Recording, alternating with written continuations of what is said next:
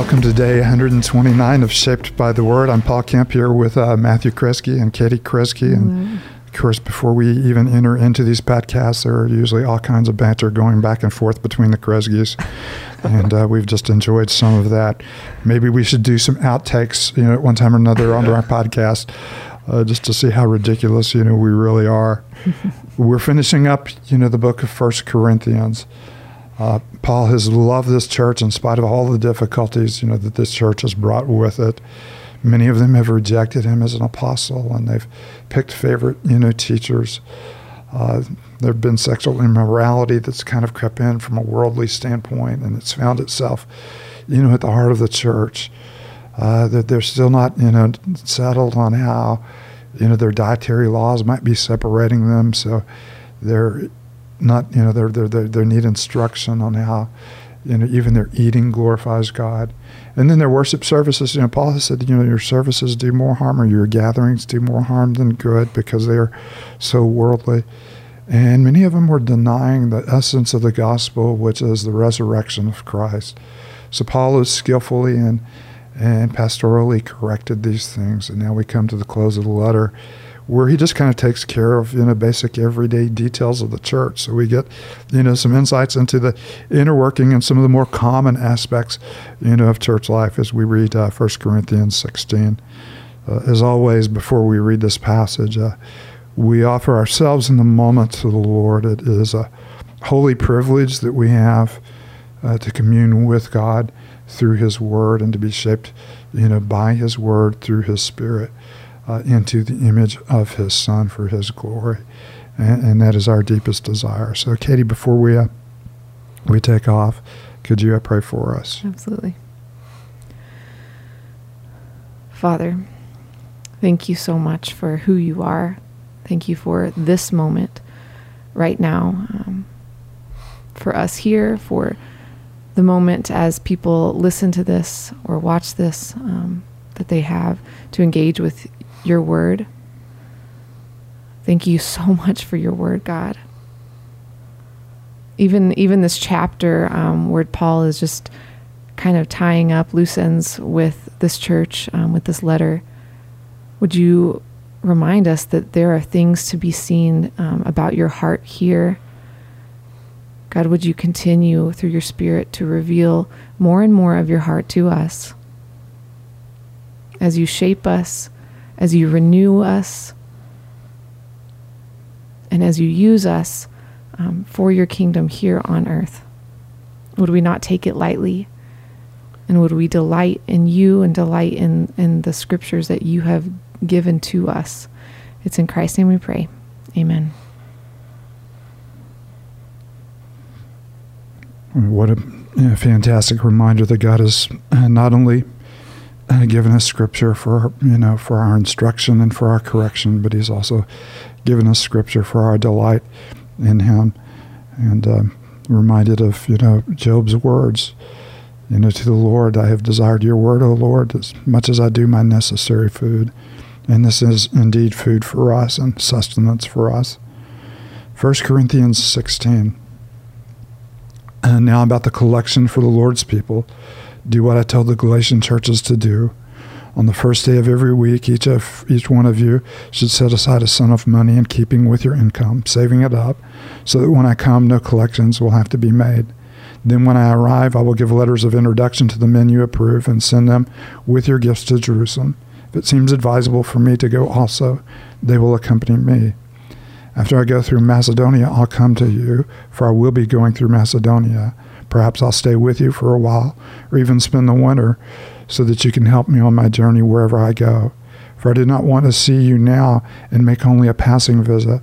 I hope to spend some time with you if the Lord permits. But I will stay on at Ephesus until Pentecost because a great door of effective work is open to me, and there are many who oppose me. When Timothy comes, see to it that he has nothing to fear while he is with you, for he is carrying on the work of the Lord just as I am. No one then should treat him with contempt. Send him on his way in peace so that he may return to me. I'm expecting him along with the brothers. Now, about your brother Apollos, I strongly urged him to go to you with the brothers. He was quite unwilling to go now, but he will go when he has the opportunity. Be on your guard, stand firm in the faith, be courageous, be strong, do everything in love. You know that the household of Stephanas were the first converts in Achaia, and they have devoted themselves to the service of the Lord's people. I urge you, brothers and sisters, to submit to such people and to everyone who joins in the work and labors in it.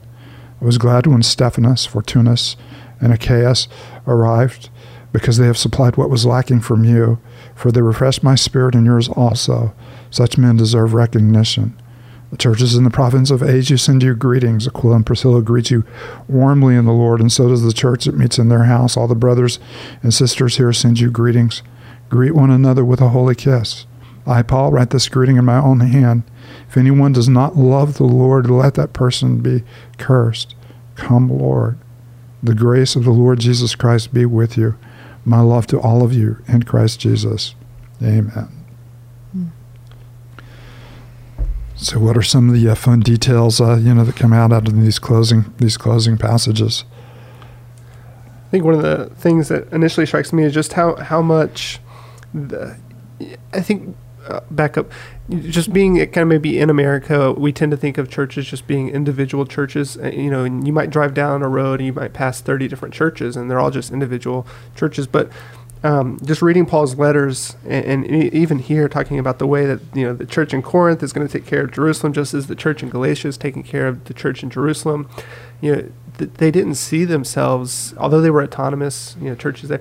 They, the, the you see, you know, glimpses of the global church mm-hmm. sustaining and supporting one another, and, and this makes me even more excited just to continue to do what we're doing you know, in Guatemala and Lagos to see churches planting churches all over the world because you know this is what the Lord's people yeah. do. They they take up concern for one and another. It's you know, and it, and it, it, very often we can think of ourselves as being a benefactor of another church, but uh, of course, Mitch and Amanda were just here, and we were so much the benefit of their faith, yeah. and of their love, and of their devotion to the gospel, and so uh, they enriched us in every way, and you know, Paul has this kind of affection, you know, from one church to another. And, and it, it is a, a neat privilege that we have to be not only part of a vibrant local church, but a larger thing that God is doing through His church, yeah. mm-hmm. and, and, to be joined together, you know, with other, you know, like-minded believers.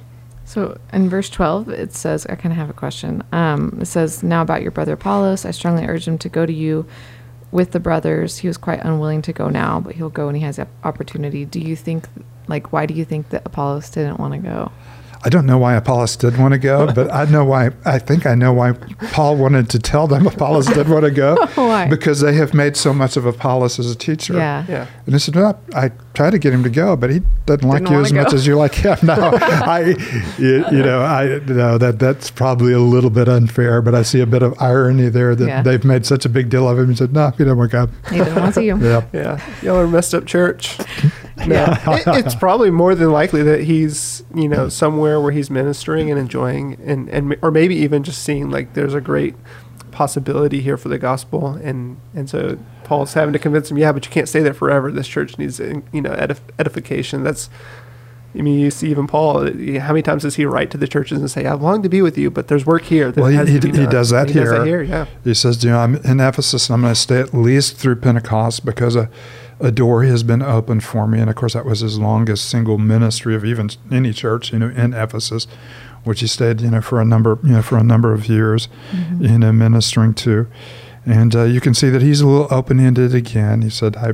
I'll see when I come through Macedonia because I will be coming through Macedonia. maybe I'll spend a few days. Maybe I'll winter with you. You know, maybe you can help me to wherever I'm going. Yeah. You know, there's an open-ended endedness to it, which kind know, of as well. is a reminder to us, like how open-handed he was with everything. I mean, he was such an example of just living according to God's will, and he even says that if the Lord wills or if the Lord permits, and I mean, how often do we just make our plans? And of course, this year has been a revealing exposure of that, right? Of our plans being made and um, not getting what we had planned. But um, I just, such an example of living with open hands um, and just living according to where the Lord wants him. Yeah. and not only living open-handedly, you know, trusting in the Lord, but trusting in the Lord, knowing that His call on your life is to show you how much you should you, you will sh- you know suffer. Suffer. for His name's sake. Yeah. I mean, I, so I love that. Yeah, Paul's a great example in that. Yep. I think the other thing I love in verse 13 it says, "Be on your guard, stand firm in the faith, be courageous, and be strong. Do everything in love." Mhm. I mean, you're you're getting glimpses of of just scripture, Old Testament scriptures coming out of Paul. I mean, Mhm. we know that that be strong and courageous. I mean, how many times does that pop up throughout you know Old Testament Yeah. scripture? You know, Paul was a man who who lived and breathed scripture, and he Mhm. knew it. And and we've talked about this before. It wasn't just something that was meant to be studied, but it was a you know a story that he lived in and, and a reality that that he, he lived in. And so I, I think the call for them, and the call for us is to be on guard, stand firm in the faith, Mm. and be courageous, be strong, and do everything we do in love. That's good. which uh, Paul says binds everything together in perfect, or Peter says binds everything together in perfect unity. Yeah. Paul says uh, these three remain: your faith, your hope, and your love. And the greatest of these uh, would be your, you know, would be your love. And then he, you know, uh, talks about you know Stephanas, who was among the first who came to Christ and continues to work for Christ on your behalf, on the church before you know on the behalf of Christ, and to honor people, you know, like him, and to make their job easy and not a not a burden, uh, because of you know the great work that they are doing, and to honor, you know, people you know, people like them. Mm-hmm. I'm a little bit amused, you know, always been, you know, a little bit amused by, you know, Paul's, you know, saying at the end of, uh, you know, verse, uh, uh, you know, 20, uh, you know, greet one another with a holy kiss. and, and of course, it's something, you know, we, you know, by and large, especially Matthew Kresge, he's never going to really greet you with a holy kiss or otherwise kiss, maybe a handshake, distant hug, or a- anything, anything like that. But anyway, even if we wanted to greet each other with a holy kiss, you can't do so now this Yeah, year That is not because of social distancing, which has been something Matt's really enjoyed, and the wearing of masks. Definitely not. yeah. One thing that I've enjoyed that You we've do enjoy your social distance. Yeah, as Don't long as tell I me- a don't good tell me- book. Don't tell me you don't book. enjoy your social Yeah. distance. He does not mind isolating, self isolating for sure. One thing we've done in the past that I really enjoyed was kind of like getting to the end of the book and like talking about what we took from that book. So would you mind? Because I there's one thing that I Uh, we we hardly have any choice now because this is on a live podcast. Yeah. and It's true. You don't really have a you know, choice if We you can, we said can no. do. Yeah, come Lord But uh, you know, I just feel like thanks a lot. There's an example of that banter. before the end of this uh, podcast, please. So there's something that I've never really um, taken from First Corinthians that I got this time around, and it was definitely the importance of understanding um, our body. That like what is the body and the importance of the body? Because if we don't think it's important, then then that deeply affects what we think of the resurrection. It deeply affects what we think of the future and the present. So I think that, I mean, he talks about the physical body. He even talks about the body of Christ in the sense of a, of a physical body. And so I just, I totally saw that more than I ever had in the past. And I really appreciate And, and it. interestingly enough, with the angle that you took on it, you know, we will be resurrected as a as a physical body. Mhm. Uh, you know, so you know Matthew will be a Matthew, uh, and he'll he'll be less prone to social distancing at that time because he will be a redeemed Matthew.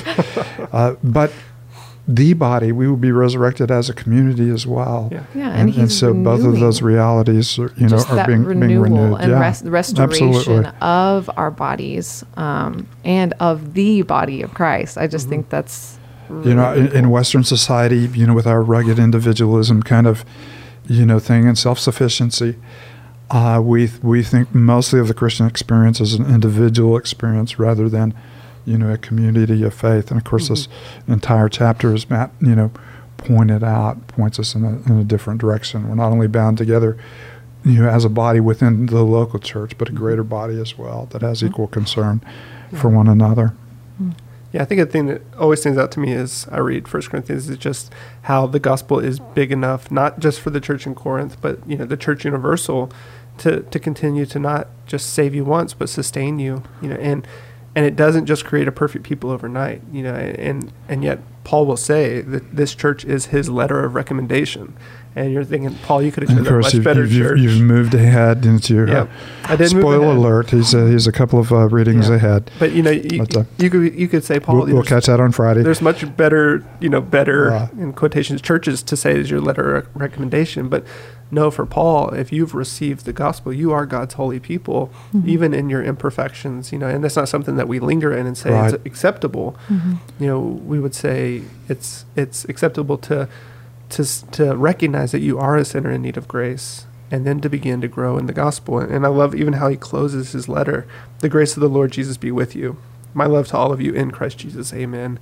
I mean, from beginning to end, Paul is about the grace of God in the life of his people and him, himself.